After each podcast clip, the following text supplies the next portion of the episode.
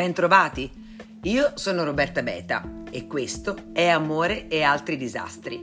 Oggi parleremo di solitudine.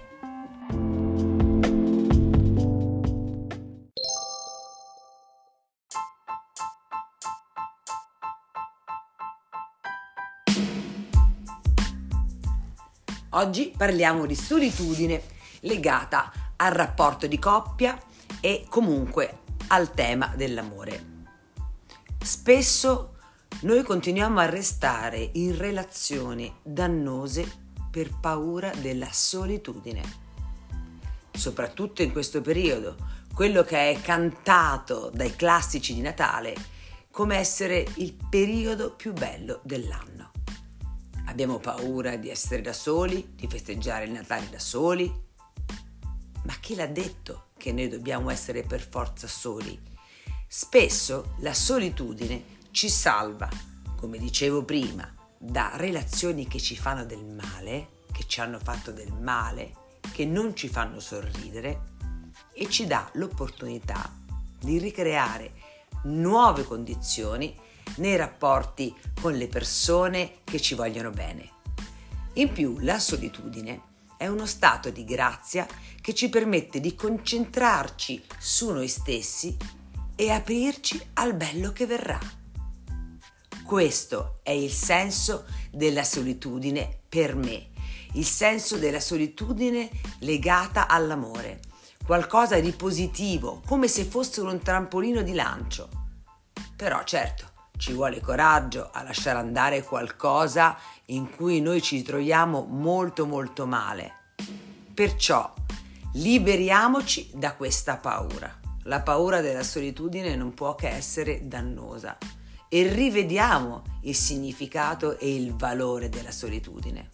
Un detto dice meglio soli che male accompagnati. Beh, spesso chi ci ricorda questa frase è felicemente accoppiato. Però non è da sottovalutare.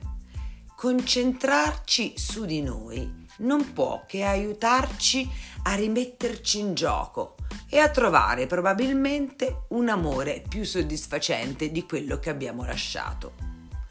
C'è anche chi dice che chi lascia la strada vecchia per la nuova sa quel che lascia, ma non sa quel che trova.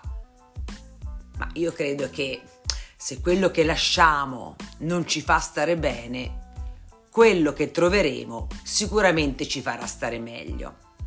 E poi pensateci bene, essere soli a volte vuol dire riuscire a dormire comodamente senza avere qualcuno che ci russa nell'orecchio preparare da mangiare quello che ci piace senza il giudizio di qualcuno che ci dice se era buono o se era cattivo. Naturalmente i pro e i contro ci sono sempre, ma non bisogna avere paura della solitudine, perché avere paura della solitudine vuol dire anche avere paura dell'amore, vuol dire avere paura di vivere.